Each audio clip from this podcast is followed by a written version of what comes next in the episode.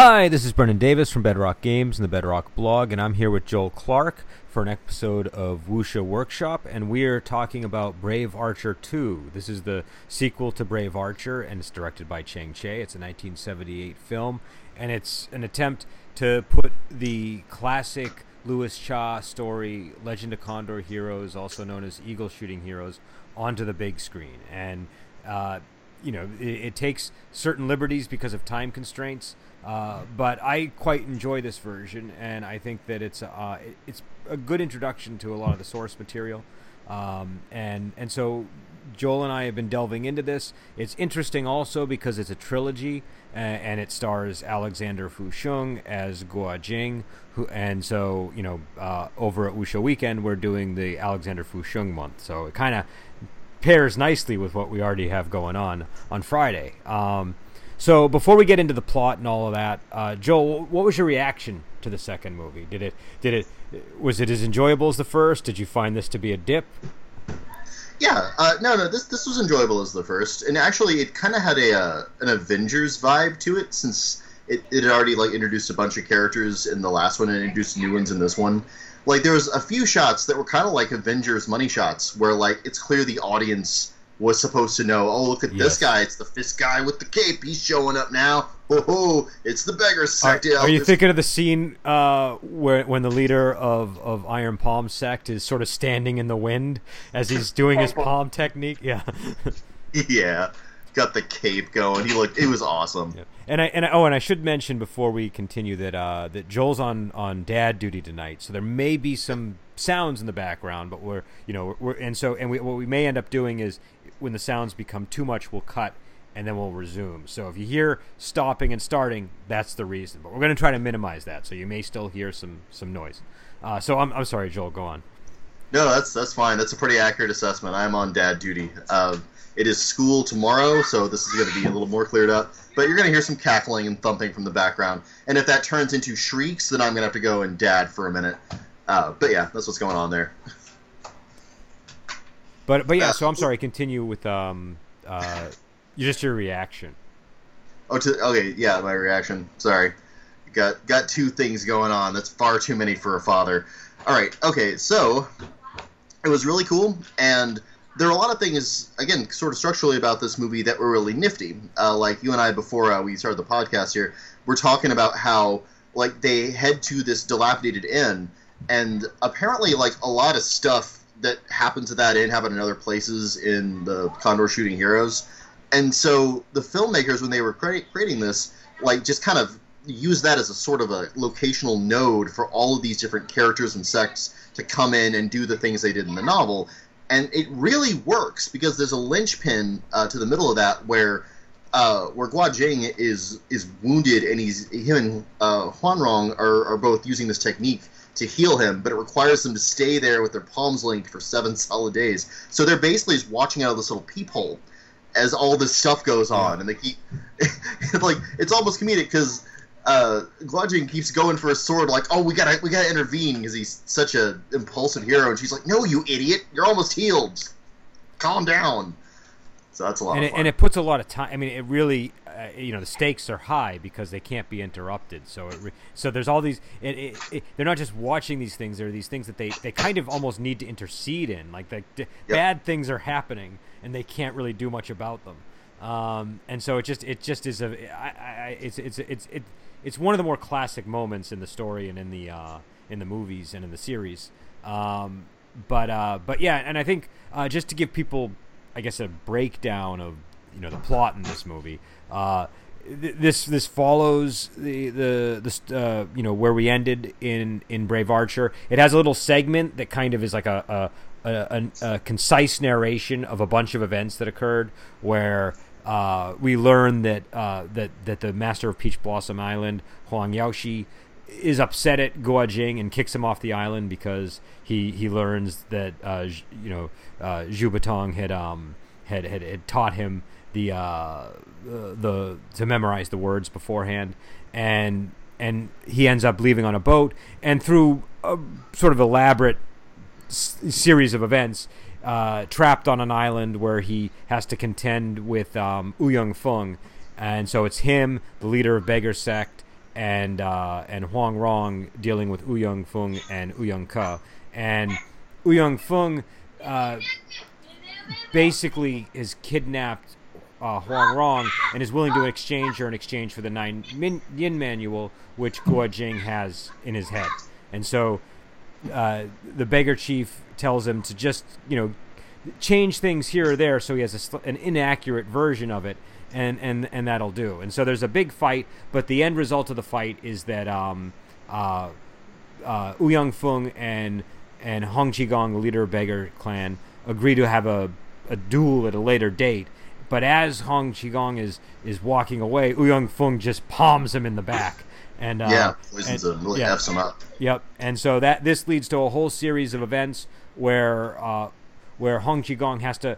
Uh, there's there's this big uh, beggar clan meeting coming up, and all the while the Jin are, are trying to take over the, the song, and so they want the beggars to go far south and not interfere, and so they're trying to pay off different leaders and things like this, and uh, Hong Qigong needs to go to this meeting so he can sort of rally the beggars against the Jin, and uh, he passes hi and transmits his techniques to to Huang Rong and makes her the 19th beggar chief so that she can go do it on his behalf. However, uh, over the course of the movie, over a course of series of you know events that occur, uh, Yang Kong ends up obtaining the stick and uh, the the dog Kind of beating falls into his lap, really. yeah, yeah. He, he he obtains the dog beating stick, and he he is able to use that to try to take over the beggar clan on behalf of the Jin and get them to go south. And so there's a big final confrontation at at uh, uh you know at the beggar meeting, uh, and they eventually oust Yang Kong and Huang Rong and Guo Jing are able to sort of assert control. And then they, because this master of the Iron Palm sect had arrived and he was paid by the Jin to sort of, you know, get get the beggars to, to go south. Uh, they they end up, so they follow the lead of the Yue Fei manual at the uh, which they think is at uh, Iron Palm sect, and that's where the movie ends. And the Yue Fei manual is sort of a a big uh, plot point over the course of the movie, and I obviously skipped over a heck of a lot of stuff. so, in light of that, why don't you, uh, you know, what are so, what are some of the sequences and scenes that you think are worth commenting on and and discussing before we get into sort of the gamification of the sequel to Brave Archer? Uh, well, much like the last one of these movies, there's a lot of really cool fights, and like I think at least a couple of them are extremely cool. Uh, like uh, that that uh, well, even at the, the very beginning of the movie, uh, where um, uh, what was it, Ouyang Feng and Ouyang Ke are like, uh, okay, so Guo writes the false manual, and then he escapes uh, with uh, Hong Qigong and Huang Rong, and they're like, oh, we gotta get out of here, and they're just immediately ambushed. And okay, so Bear King gets poisoned and injured by this evil kung fu, and and then Ouyang Feng, the freaking Western evil, goes after Guo Jing, who is way way lower level than him, and like they're fighting almost like equals. And like it's clear that there's like you know an imbalance of power and skill, but in a in a twist of uh, uncharacteristic cunning, I guess, Guo Jing jumps on top of a boulder and uses kung fu to break it. And although uh, uh, uh, Ouyang Feng is able to move it aside, away from himself, it falls on Ke's legs and breaks them, and they remain broken for the rest of the movie. Like he doesn't even walk the rest of the movie; he like hobbles on crutches, Yep. and that's great. I love that. There were so many cool things that happened in that scene. No, that Uh, was. yeah, I, I mean, I, I also just like how just evil Young Feng was. Just like the like the, the whole thing, the whole thing where he, you know, he he he, he hits Hong Qigong in the back, and and in this kind of setting, that's that's not a minor thing. They had agree, like in especially in Louis Cha books, this whole thing where you agree to fight at a later date at an appointed time. That is like a really big point of of uh, of you know, for lack of a better word, just like the honor code among the, you know, the, uh, the the martial heroes. And so you see characters do this all the time, and usually even the worst people in the world will agree to like meet you at a later point and fight with you if if that if that sort of thing is said. And here he just exploits that and poisons him from behind. It's you know it's the equivalent of shooting somebody in the back. Um, right. It's it's a real dirty deal kind of Yeah. move, and like that, it's a moment of like moral event horizon for Fang. You know, Yeah. like you know he's a bastard at that point. And it's not the first. It's not the last time we see him do something like that. Later on, there's this great battle uh, with uh, the the Quanzhen Taoists and uh, and and and Huang Yaoshi and and Mei Chao Feng, and Yeah. and and uh, and and initially Wu Fung is acting like he is an ally of Huang Yaoshi, and he even appeals to Huang Yaoshi's uh, sense of chivalry because when they arrive at the scene, the the Quanzhen Taoists are all fighting with Mei Chao Feng, and so it's seven on one. And Wu Fung is like, oh, like you know, they're bullying a, a woman, you know, like seven on one, and and like uh, a blind woman yeah, yeah, yeah, blind woman, and so and so, uh, uh, but Ouyang Feng ends up, uh, you know, ex- e- e- trying to trying to uh, to to attack Huang Yaoshi during the battle, and Mei Chao Feng, in, uh, you know, jumps in between them and sacrifices herself, and it's a really great scene. Number one because Mei Chao Feng, her character, has been kicked out of Peach Blossom Island sect, and Huang Yaoshi is the master, and she you can tell she desperately wants to return to the fold but she stole a manual she's done all these horrible things. He crippled a bunch of people in the wake of her stealing the manual. You know i mean you you you know you, you catch glimpses of this throughout the whole story. And and uh and so it's just really a nice sense of completion for the character when she when she uh when she's able to you know uh block the attack from Lee Young Feng and then and then uh you know be accepted in before she dies like that uh, and I, I think her a- her last act is to bow. Uh, you know, she kowtows to him. So Yes, a surprisingly heroic end to what I thought was going to be a much more diabolical character, but no, no, she has a really chivalrous end. Um, that's another kind of thing about uh, Huang Yaoshi. I've, I've got quite a man crush on Huang Yaoshi. That guy is amazing. Master of Peach Blossom Island. He's got cool magic. He is this dapper scholar fellow. He's such a badass. And he will make you married to someone. That's the thing he will do to you. yeah, he's he's very good at uh, he's a very good matchmaker. We discover. Um, and he's and he's he's a very interesting figure, and you learn a lot more about him. I feel in uh, in the Return of Condor Heroes story because he has a pretty big role in that book too. Um, so you know you want to pay attention to characters like Ouyang Feng and Huang Yaoshi because you know they become much very important in in the sequel Return of Condor Heroes. Um, so you know uh, and and uh, are there any other scenes uh, before we move into the gamification that you think are important and worthy of comment? Uh, yeah, uh, Ke dies in this movie, and like I wasn't anticipating that because he's such a freaking badass. Also, he was wounded in the first scene, and I thought that that was going to pay dividends for a while longer, and like it does, it does all the way up until he dies, but like he gets killed, and uh, it happens in a really interesting way because like okay, so he winds up at that inn.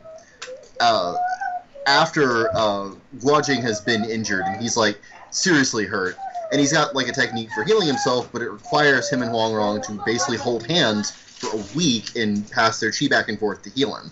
And they can't talk to anyone else, and they they they're stuck. So they go into this little secret room, close the door, and they're like, "Okay, we're safe. We got seven days, no problem." And just this parade of awful stuff happens outside their room. Um, one of those things is that uh, uh, Ke just just goes nuts at one point, and he's like, he figures out where they are, and there's these like unrelated heroes that wander in, which again are probably really important in the broader story of Condor Heroes, but I I don't know who they are. They just wander the heck in, and he starts tormenting them and like, I- I'm gonna kill these guys. You're gonna watch them die unless you come out here and save me. And who shows up but uh, Yang Kong, Well, who's he just doesn't just like threaten to kill them. I mean, he he, he threatens to really, you know, yeah, uh, to demean them and all Yeah, this horrible yeah. stuff. Like he's just going like full anime bad guy. Yeah. I don't know if that, that holds a lot of water with the Wuxia audience, but it's some like I don't know what it is about anime characters, but like they have that same thing in common, that crazy look in their eye, or they're like, I'm not just gonna be evil, I'm gonna be so evil, it's kind of sickening. And like that's what he had going on. And Yang Kong, who was way outmatched by him at this point, by the way, comes in and he's just like, "Oh, uh, I brought some wine and food for you. You know, we could just chill out. And he like he puts his sword on the table, and then he like takes the the knife he was born with, which has his brother's name on it, and knifes him under the table. And freaking even Ke is like holding the knife in his stomach, and he's like, "I lived my whole life to be killed by a rat like you." Blah. Well, and it's funny too because the th- the scene that that reminds me of instantly is the scene where Guo Jing kills um, uh, uh, Mei Chao Feng's husband in the uh, in the very beginning, and he says almost the same exact thing. Like, you know, I never thought I'd be like like whenever these great masters are killed by a lesser person, it's always you know I never thought you know someone like you would kill me. Um, so it's you know uh, it, it's it's but yeah, I think that scene really emphasizes Yang Kong's cunning and his is is he's got a real sort of sneaky evil about him because number one he, he comes back and he, and superficially he's sort of presenting himself as trying to rescue uh, the uh, character played by Kara Hui in this, uh, who who is also on the scene. Um, but but he has a deeper motive, which is he wants to learn uh, the the kung fu of Ouyang Feng. But Ouyang Feng will only train somebody w- within his family, and he's already made Ouyang Ke his his his heir. So he so he thinks by killing Ouyang Ke, he can worm his way into becoming Ouyang Feng's student. And uh, and it's kind of I don't know, it's just like a really devious devious sort of scheme. Um, I know. He, he is super schemy and devious in this movie. He was a very enjoyable character. Like, because exiting that scene, uh, one of the things that happens is uh, is uh, Ouyang Ke is like taunting the the heroes, and uh, Huang Rong, who has the dog beating stick from the beggar sect, for again going into some deep territory there, but she loses it, and so whenever Ke's killed, like on his way strolling out, Yang Kong's like, "Huh, cool stick." Picks it up, and he's wandering through the town later on, and all the beggars are like, "Oh, you got the dog beating stick. You must be the new head." And he's like, "Yeah, I'm that." And he manages to just, just completely on the fly turn that whole situation to his advantage. yeah, really and, cool stuff. and he just happens to meet Elder Peng, who's one of the you know, uh, one of the one of one of sort of a, a man after his own heart. Um, yeah, Elder Peng's it. And it's it's funny how like how quickly he, he sneaks up on you with his evil Elder Peng. You, just, you know, at first you, you you you know you don't realize it, and then just he just be, he- he's a he's a he's a very uh, I don't know very very interesting character. But um, but yeah, so so I mean obviously that's it. And I have some information that might kind of blow your mind because I don't think it's in the movie. Um, Oh? maybe it was, and I, I didn't notice it, but I know it's in the book, which is I probably overlooked it. uh, So Ouyang Ke is the son of Ouyang Feng. Um, Really? Yeah, yeah. Uh, he, he, he believes that he's Ouyang Feng's nephew, but we learn later on in the book that he's actually his son because Ouyang Feng had an affair with his sister-in-law or something. Um, oh, I get you. so so that's We why. the bastard, But, but that's why. But that's why he's. Uh, you know, the, the, it's a significant plot point when Ouyang Ke dies, and Ouyang Feng is kind of like, "Hey, where's my where's my nephew?" Um, Mm-hmm. You know, uh, but um, but yeah. So I don't know any any other key scenes that you wanted to to raise. The only other one I wanted to talk about was the very ending scene uh, where Captain Fistomancer shows up to punch people. And I'm also going to talk about it in relation to RPG stuff because it's neat that he comes in, he's introduced in that scene, and within seconds he's established how big of a badass he is. And the ultimate fight of the movie is with him, and it's a good payoff, even though like he's not been in the movie for more than maybe 12 minutes total. It's a very cool way to introduce like mini bosses and things into your campaign. It's a good technique to have is establish how cool they are right away. So the fight with them, even if it's just right in that same scene, it's something satisfying and it's kind of an emotional payoff. Yeah, that's um uh that's Chi Tron Ren. I'm probably pronouncing it wrong, but he's the leader of Iron Palm sect, and um and and it's it's just a um uh, a, re- uh, you know it's a it's a really great performance by Lo Meng, and oh uh, my god, it's a really good performance and like physically he's really intimidating. He's like a living brick. Yeah, no, I mean, that, you know, there's, there's a reason why he's one of the uh, one of the more popular Venoms. Um, but uh, and, and and also this this this movie is is kind of a, um, uh, you know, it's a, it's a, it's an early sampling of you know you get you get that you know many of the Venom ca- uh, actors playing you know much different roles than you might normally see them in. Um, you know, like Philip Kwok is Zhou Botong, who you know is you know another character here. Um, but yeah, that that final scene. Uh, well, what was it that you liked about that scene particularly? Um, well, there, there's lots to appreciate in it. Uh, mostly, it's it's one of the it's a really nice bow to the whole movie because all the plot threads kind of meet up at the end really nicely. And I commented on that in the last one too, where like in the last scene they managed to tie it all together in a really intense way. Like they've got uh, Guo and Huang Rong tied up. Uh, Yang Kong has fool all the beggar sect into believing that he's the new like beggar king kind of and then and then i'm just going to keep calling captain fistomancer fistomancer his name is not in my notes uh, that he comes in and as it turns out he works for the jin and he's there to beg the beggar sect or like bribe the beggar sect to moving uh, south the yangtze river.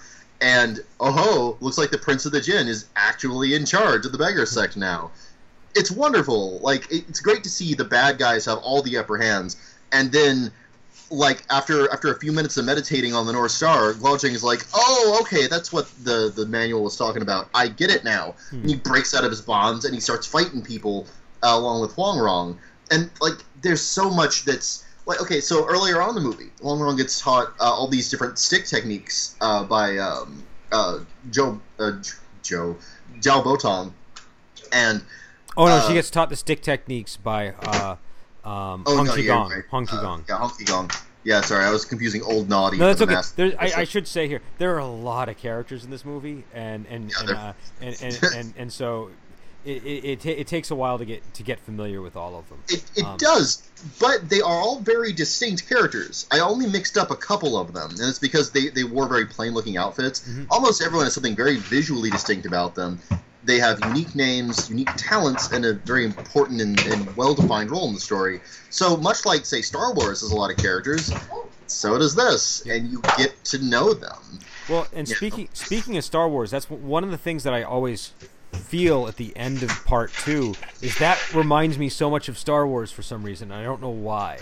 Like, yeah. like you know, there's like a um, there's just something about the way this one ends. Like, I mean, I know obviously Empire Strikes Back ends with uh, their much yeah much much more of a down note with a wounded hero and all that, which we do get in the sequel to uh, Legend of Condor Heroes. But this one kind of reminds me of uh, of I don't know something about where the plot is in that movie, mm-hmm. where you you kind of you have the characters sort of looking towards their next step. Do you know what I mean? Like the structurally, yeah, there's there's a lot in common because the first Star Wars or the fourth Star Wars, I guess, has that same thing where it feels like it's a complete story. Then the second one feels like there's more that you're not going to get to see right now. And and both of those, if you compare all four of the movies, they both have that same kind of vibe to them. Where yeah. in this one, it feels like there's more things in motion that we're going to see soon. Yeah. I didn't feel that so much in the first one. The first one felt like we pretty much wrapped it up. Yes, yes and now I feel like it's blossomed into a larger world. Like you realize, wow, there's all there's this palm sect that they have to go to now, and who knows what else. Like you know, there's there's so it just kind of explodes into this you know like the, the this expansion of the setting. Um, so I, and so that I guess that's what I'm maybe keying in on. I don't know. Also, just the general vibe of the va- the beggar camp, and just you know, just all of the I don't know. I just I just love that scene for some reason. Um, and and yeah, like you said, there's a betrayal there, which like uh, Lando kind of betrays him to the Empire, yeah. and like you know the, the beggars get betrayed. Like there's a lot that like it, it echoes. You know, like, yeah. I'm with you there. And, and and one thing that maybe isn't as apparent in the movie, that's more apparent in the books and in the series, is just how big of a betrayal that is. Because in the book, there's just a lot more time for Yang Kong to develop and for him to be like he and Guo Jing are sworn brothers by this point. I mean, like they've like they've had like like that like it's a real betrayal. It's a betrayal of his father. It's a betrayal of to, to Guo Jing, and that's why there's that scene where in the movie it almost seems like Huang Rong is like very coldly saying, "Let's murder Yang Kong." When he least expect it, do you know what I mean? Like, like, because because they see him uh, hesitating, he he walks up to the to the Jin Prince, and takes out his dagger a little bit and it looks like he's going to try to get revenge for his father. Then he puts the dagger back in and he and he puts a, a little sheer gown over over the Jin Prince and accepts him as his father. And they're furious that he's accepting this villain as his father. Um, oh yeah they're and, mad. and and and Huang Rong especially. And and and I think largely because you know the betrayal of, of Guo Jing. Um, but but I mean it's almost it's almost like uh, surprising how she's just like, okay, he's weaker than us. He's not any. He's not. He's nowhere near Ouyang Feng. We can kill him anytime we want. We'll just track him down and murder. Like she doesn't use the word murder, but she basically is saying we're gonna track him down and murder him. Um, it, it's a you know she she does not like him. Um, and so and that plays out in Return of Condor Heroes in a very in a very uh, very cool way. I think. Also, I, I, think I mean, this Oh, is go so ahead. good. I might watch this on my own time. we could talk about it way later down the line. Yeah, yeah, it's uh, um, and and so oh, and another thing that I I, I, I did want to kind of dig into again before we go on to the gaming stuff, the whole thing with uh with, with him and you you just brought it up and I think we kind of got sidetracked. Uh, with when Hong Qigong transmits his techniques to her and makes her the the new beggar chief, that's such a cool character transformation. Like like that like suddenly she like it's this development that that echoes over the course of all the, the remaining uh uh you know uh chapters and in all the uh and into the next book and I don't know. I just really like that. It's something like I you wouldn't think to do that necessarily somehow. Like I wouldn't like if I were writing the story, I would not have thought, "Hey, I need to make Huang Rong the leader of Beggar Clan." Do you know what I mean? Yeah, it's it's an interesting mix of elements, but when you think about it, uh, Jing meets her as a beggar. She's acting like a beggar at the Yeah. point, so she's a great candidate when you really consider it. And I think um, I think Hong Kong like he, he sees that in her. It's Yeah. like this is this is where you belong. So very cool. Very yeah, no, cool. no, yeah, and it totally, it totally is like something that ties back to stuff that she's done earlier in the book. It just wouldn't have occurred to me. It just wouldn't, you know, it, it, it would seem like, well, that's a bit like I would like my initial impulse would be, well, that's a bit much to add on to a character who's already, well, this well fleshed out. Um, Yeah, and I think that the the thing is, the storytelling is so masterful that, like everyone else in her life, we're looking at her as the daughter of Huang Yaoshi. yeah, But in her heart, that's not her character, and the author knew that. And so, well, and that's, I mean, that's a whole other thing. I, I, I really want to see your reaction to Huang Rong and Guo Jing in the Return of Condor Heroes context because it's very interesting watching them go from being the protagonists in this story to being kind of like elders or important, uh, important supporting characters in the in the sequel. Um, Intrigued.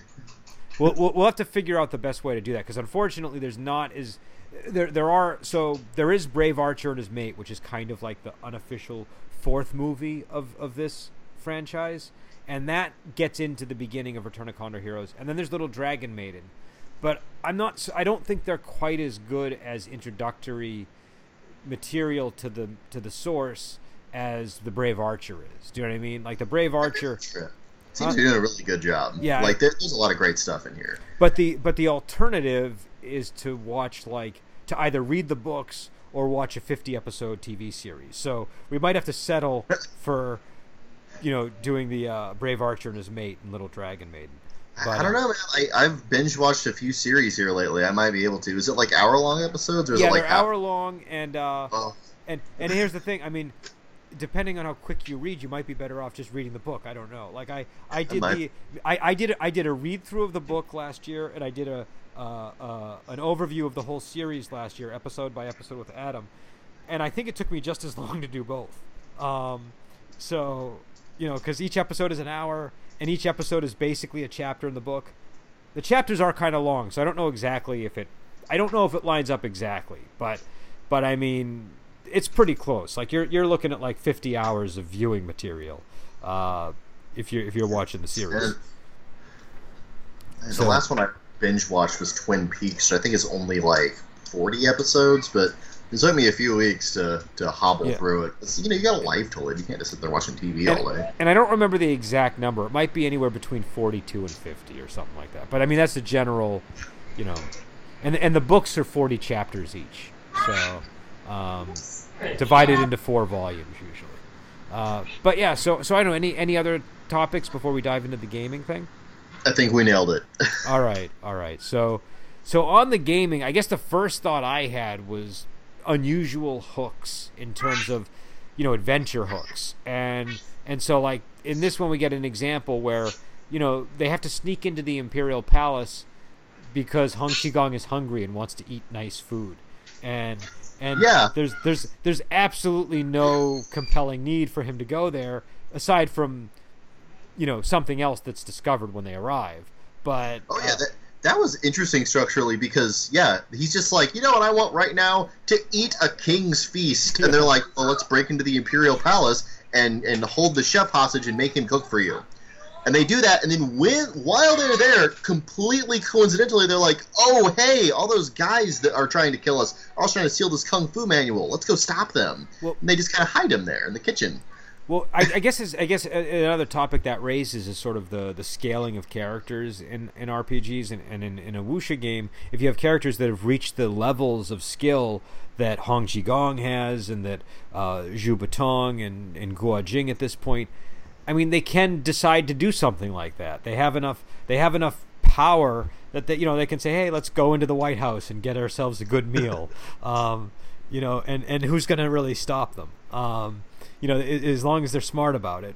Uh, so, you know, and that that's something that is a is a game master you have to contend with when when characters when ha- characters have palm techniques that can like you know shatter shatter the ribs of forty men.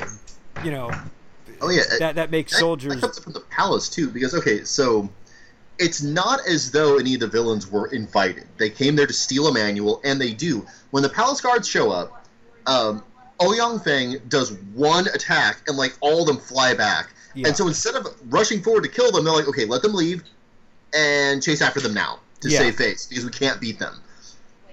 Yeah, exactly. So I mean, you know, it, it, it, it, again, so you again, and that's something that you have to deal with as a GM, or, or not something you have to deal with. That's something you have to accept as a GM. If you Yep. if you have characters that are that are that are walking around with those powers, you know, unless the king has you know a retinue of guards that are also at that power level, they're going to be able to walk in and, and storm the palace. Um, another One another. the- Oh, what was that? to put a bit to put a pin in that, one of the reasons I like the Adventurer Conqueror King system is because the assumption is the highest level character is the king. So that helps a lot with that. No, that's that that that that, that, that does make sense, and that's and, and in a way that's kind of what ends up happening if you allow a role playing game to play itself out naturally.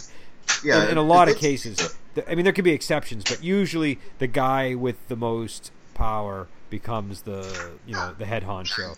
You know? more or less. And if not in name, then they become the power behind the throne. Yeah. It's really rare for me to run a game to high level where the PCs aren't kind of in charge of the setting whenever we leave off. and um and so but the other thing that raises is the prospect of a villainous party because you have this evil party that it, you know goes to the same location as them for other purposes and is sort of their rival you know for the first half of the film it seems. Um, and so i thought that that was a, a i don't know a, a cool example of what an evil party might look like.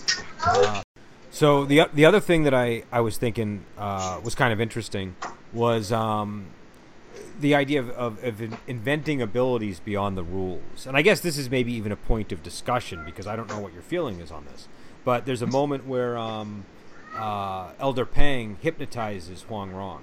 And Yeah. that immediately struck. Number one, it's a really cool ability to ha- for the character to have, but it's an ability that we haven't really seen much of in the setting at this point. So, as a gamer, what it looks like to me, it's almost like if this were a campaign, I imagine the GM saying, "I need a guy who can hypnotize," so I'm gonna come up with that ability for the character, because most systems are not going to have uh, a hypnosis That's a very ability. particular ability, yeah. Um, and that that was kind of my feeling on it too. I was like, if that manifested in a game, would that be really cheesy or not? And it it is kind of cheesy, but you got to remember a few things about it. Even though it is an overwhelming power, the characters do figure out how to beat it, and they do beat it in a head-to-head combat later on. Yes. So it's not like they don't have any like way to deal with that. And in a well-structured game, in my opinion, a GM can introduce elements like that and hook them into the way the characters have of solving problems or surviving danger. For example, if you did it in D&D, you could just make it a spell. Easy as that. There's a little room in there for you to be creative as a GM. And in older versions of D&D, you can just make a save against spells, and if you make it, well, you don't get hypnotized. And it's not out of the realm of possibility to find something that counters that within the context of magic items and rules and other spells. Well, my feeling is this: when I when I first started GMing, the the, the idea developed over time of, uh, you know, the GM kind of you know like you're there to, to to to breathe life into a setting, and and not to just run a, a game system. Um, and so the game system is there in service to the setting.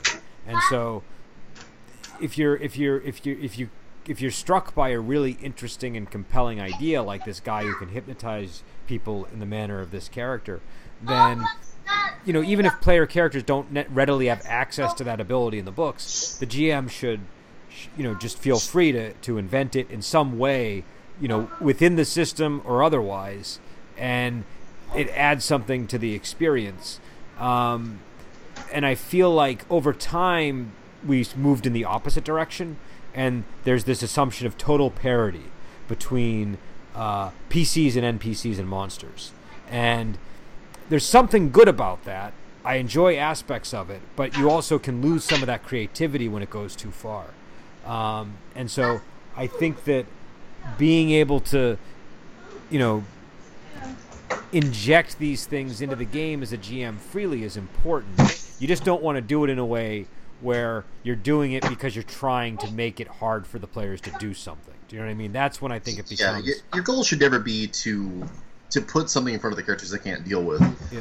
But on the on on the note of the whole parity between players and and monsters and NPCs and things like that, some of the best parts of RPGs are Saint George versus the Dragon, or like a Shadow of the Colossus, little bitty dude versus giant monster that asymmetrical aspect of challenges is actually really fun and a very classic and important thing that happens in almost every work of fiction. Like even yeah. if you go to like like uh, the Journey to the West, time and time again, uh, Sun Wukong, the Monkey King, is fighting demons that are these gigantic monsters, and like that's you can't do that if there's one for one parody. Of course, yeah. in, in that he can actually turn into a giant monster, maybe the best example. But you, you, take my meaning, I'm certain. Where like if you make Saint George into the dragon, it's fine to see the giant monsters fight. That's cool, but like it's different than Saint George and the Dragon. Yeah. Godzilla versus Mega Godzilla is a different thing. And and I wasn't just talking about pa- parity of power, but parity of access. Like the idea of well, I'm going to make a magic spell that's really intended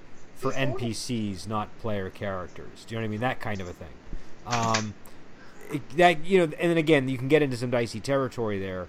Um, but I kind of I kind of prefer to be having the door open on that. I guess. Do you know what I mean? Um, but but yeah, I don't know. It's a it's a. But in this case, I think what I'm talking about is the uh, you know you, clearly you're you know you get struck by this idea of hypnosis and then just sort of you know through through some kind of management of the rules or through you know GM fiat coming up with with it existing within the game. Um, and then if the players probe that, like you know maybe you know like so so my approach would be I would give it to the guy, but then maybe one of the players says, hey, I want to talk to Elder Peng and learn his hypnosis technique. Then you really got to think about okay. Yeah, you got to make it something that's player learnable because. Yeah theoretically, Elder Peng is basically a person like they are. So yeah. why couldn't they learn his hypnosis yeah. technique? And so you know, that's, and that's where things get challenging. And, and I think every game sort of resolves those kinds of problems differently. Um, mm. One, one, one, one, one way to sort of handle that stuff though is balancing it out. Like, like, like. Uh, I mean, that's not something that Elder Peng can probably do right in the middle of combat. He might. He needs at least a few moments to kind of catch your attention with some words. And, yeah. It, it functions kind of similar to the charm spell in D&D where you can't do that while you're fighting but if you're not fighting if you have a minute at a table where you're convincing yeah. someone they want poisoned or if everyone stopped fighting you just come to offer a few kind words to someone then you can whip out your magic and start messing with their brains yeah yeah no. so i don't think it would be too big a deal uh, to, to to to have an ability that almost functions exactly like the one we saw on screen there um, and and another another another uh, another interesting uh, thing that we saw was the the healing technique that they used on Guo Jing, which was um, yeah. you know he was deeply wounded, but that shows you the value of for lack of a better term, casting time, because people know what we're talking about here. We're talking about kung fu techniques, but you know this is sort of the more mystical level of kung fu, where they're channeling chi energy, and we see a similar technique used by the Quanzhen Taoists when they do the star formation, and they uh, and they and they and they sort of and it's and, and they even say in the in the in the movie you know it's based on the same theory as the as the healing technique that they used oh yeah um, they draw a line yeah. between those two and uh and so but but but again just that you know uh you know using using uh, balancers like time or balancers like making something situation dependent or Mm-hmm. Requiring multiple people in order to, to, to wield you know this this seven this seven star formation is is is powerful but it takes seven people do you know what I mean Yeah, and then when one of them dies the formation is broken And that's what happens. The Yeah. one of them gets killed, and then they're like, "Well, we're to- we're toast. You want to kill us? Go ahead. We're gonna leave otherwise." Yeah. So that's a re- that I mean that's a really cool ability because that's the the the, the balance is in the fact that once the formation's broken, there you know that's that's kind of it. Yeah. Um, so yeah, so I don't know. Were there was there any other gameable stuff that that leapt to mind for you? Um, yeah. Uh, whenever the palace guards show up in uh, what uh, rapidly becoming my favorite uh, my favorite scene is when they're stealing the manual behind the waterfall. When the guards show up, I, I really love it when groups attack giant, really guys that are way out of their league, Mhm. because I love this idea that like that, that you as a single person can take on a huge mass of people or like a military unit or an army or something like that. I, I always thought that was really neat. I first learned about that in uh, Exalted Second Edition when I was playing that, and the idea sank real deep into my brain. Apparently, it's it's been around pretty much as long as RPGs have. Well, and it's and and also uh, well, well, here's what's interesting. People often talk about how uh, levels and all this stuff comes from RPGs when they see it in video games and stuff like that, and how uh, you know things like what you're talking about are, are present in RPGs. But this stuff is also present in in in, in the source material of um uh, of the movie that we're watching. So if you were to read Return to Condor Heroes, uh, there's a whole section in there where they actually talk about the exactly what you're talking about, and the one of the main characters breaks it down by the numbers. He's like, "This guy is worth a hundred soldiers," and Oh, yeah. and then we see that play out on the battlefield. There's an actual war, and and you get to see this is this is how martial heroes function on the battlefield. This is this is the role they fill in that kind of in that kind of scenario. almost like living battalions. And Yeah. actually, point of fact, that's how I designed the war mechanics in my game. I literally every every die that you have is as is a person. A person, a normal person rolls one die. So if you have seven die in your effort pool, you are worth seven people. That's really smooth. That's really smooth. Thank you. I That's know a I'm the man. It's yeah, true. That's a very smooth way of doing it. You would definitely like. this, Uh, again, I mean, you know, I'm not going to pressure you to read it, but Return of Condor Heroes, I think, would be particularly of interest. you. me, folks. Um, He's doing it. But uh, but but it's, it especially those battle sequences because that really gets gets into this. But also the leveling thing.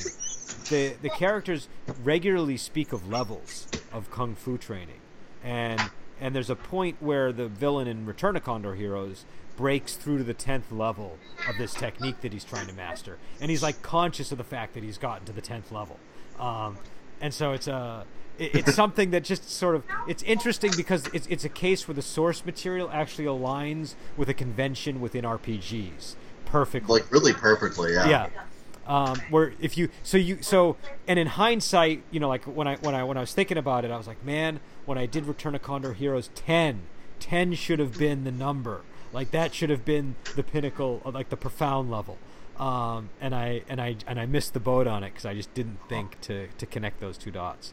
But you could you can you can just seamlessly take that kind of leveling thing and port it into any kind of RPG, and, it, and and it'll in a, function. in a way that the characters comprehend too.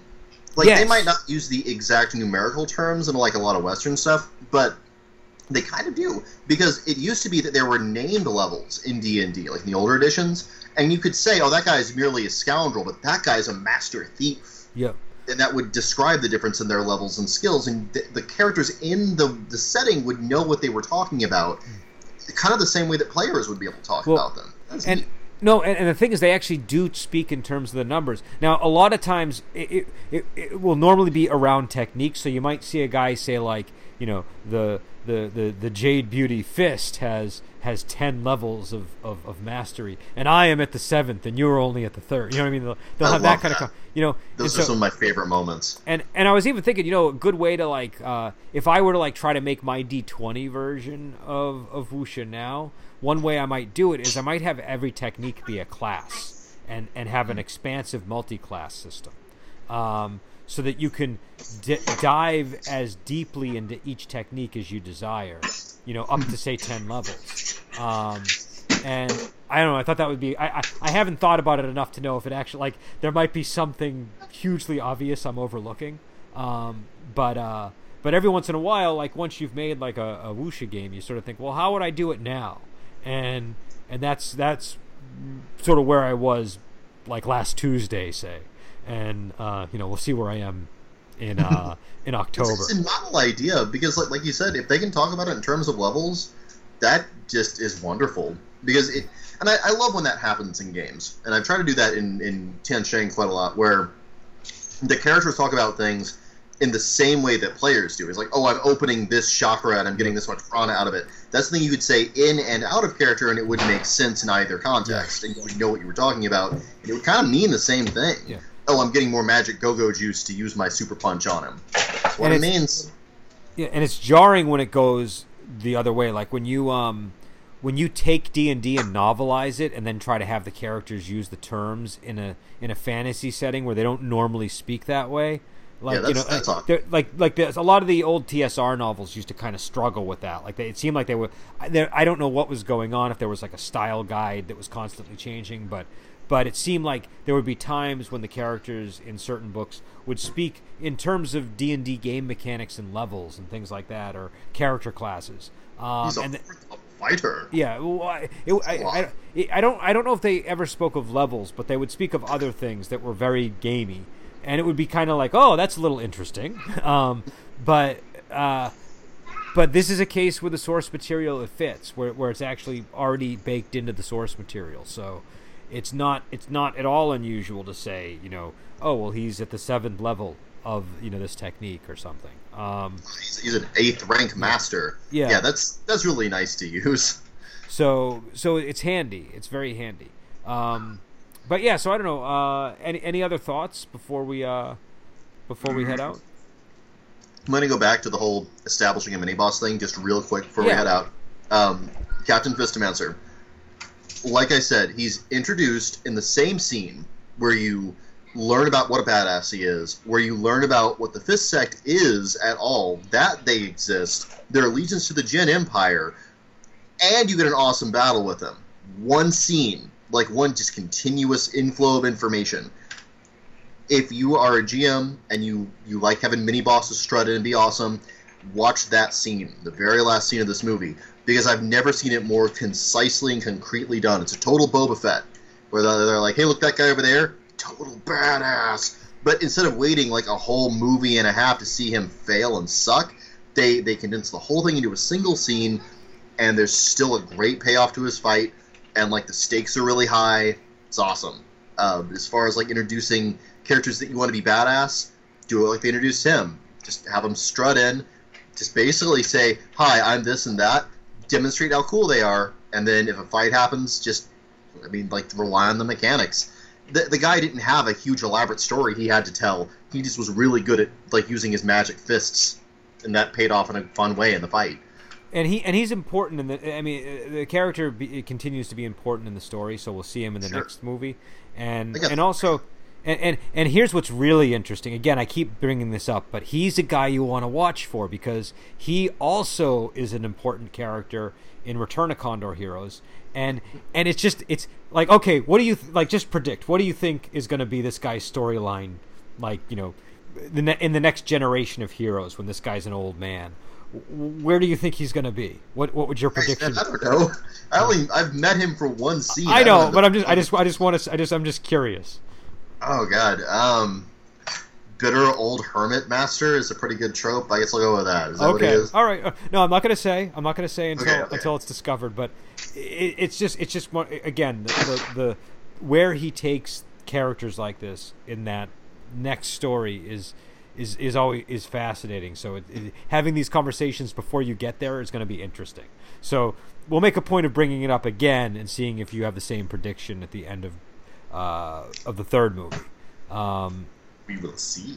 Also, But- spoiler alert, apparently he survives that movie. Good to know. Well, okay, so so I want to say two things about that. Number one, uh, there might be more to this character than you realize, and number two, uh, movies and books don't always line up 100%. So don't uh, don't don't go making assumptions. Um, oh, I, I shan't. I shan't. but but but yeah, no, it's uh he, in the books. Obviously, yeah, he he uh, is a um, continues to be a character. But um, but again, I, I will I, I will say not without an asterisk. Um, and uh, and so but uh, but but also oh before we depart, how'd you feel about the the new Huang Rong because it was played by a different actress? Is it? Yeah, yeah, that was a different actress. Man, that's some seamless casting. And and what's Um, funny too is they look totally different, but somehow you do not notice the casting change. I think because the personality is is is nailed by both of them very well. Um, yeah, the the outfits there, which I think is I was paying more attention to that, and like the smile, that same mischievous aha smile. Both actresses have it. Yep. And so, So- uh, and I believe this actress continues into the next movie, so they won't make any more changes. But um, there was like there were a couple of other little actor changes as well, but that was the big one. That's like a pretty important one. Now, inexplicably, when they when they get to Brave Archer and his mate, the guy who's playing Guo Jing ends up playing uh, the main character of Return of Condor Heroes, and so they have another person playing Guo Jing, which is kind of weird. But uh, weird, but is it like a continuance, like his kid or something like that? Because like I mean, that would you could you could do that. No, I guess. because because he's actually the uh, uh, uh, Yang Guo is the main character of Return of Condor Heroes, and Yang Guo is Yang Kang's son. So oh, so you know it's uh, which I guess there's another spoiler for you. Um, Yang Kang has a baby, um, but uh, you know, But, that's uh, not a spoiler. I guess. but yeah, so yeah, so Yang Yangor is the the son of Yang Kang and Mu Nianci.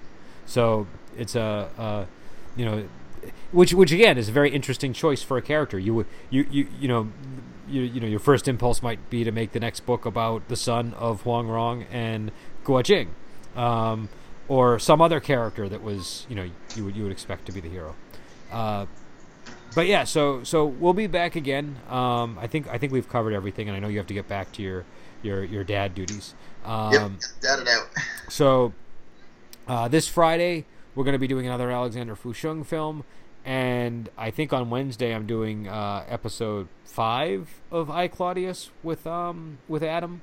So we have a lot going on, and uh, and yeah, and, and hopefully we'll have the third movie. I we we sort of schedule these things ad hoc depending on what works for us. So I don't know when that's going to be, but it'll probably be sometime soon, and uh, and then we'll. Uh, we're going to be getting into some other things like the we might be doing the bride with white hair or uh, you know uh, maybe uh, I don't know we'll we'll talk but um but but we're to be we're to be doing some other movies. And uh, all right until then we will talk to you later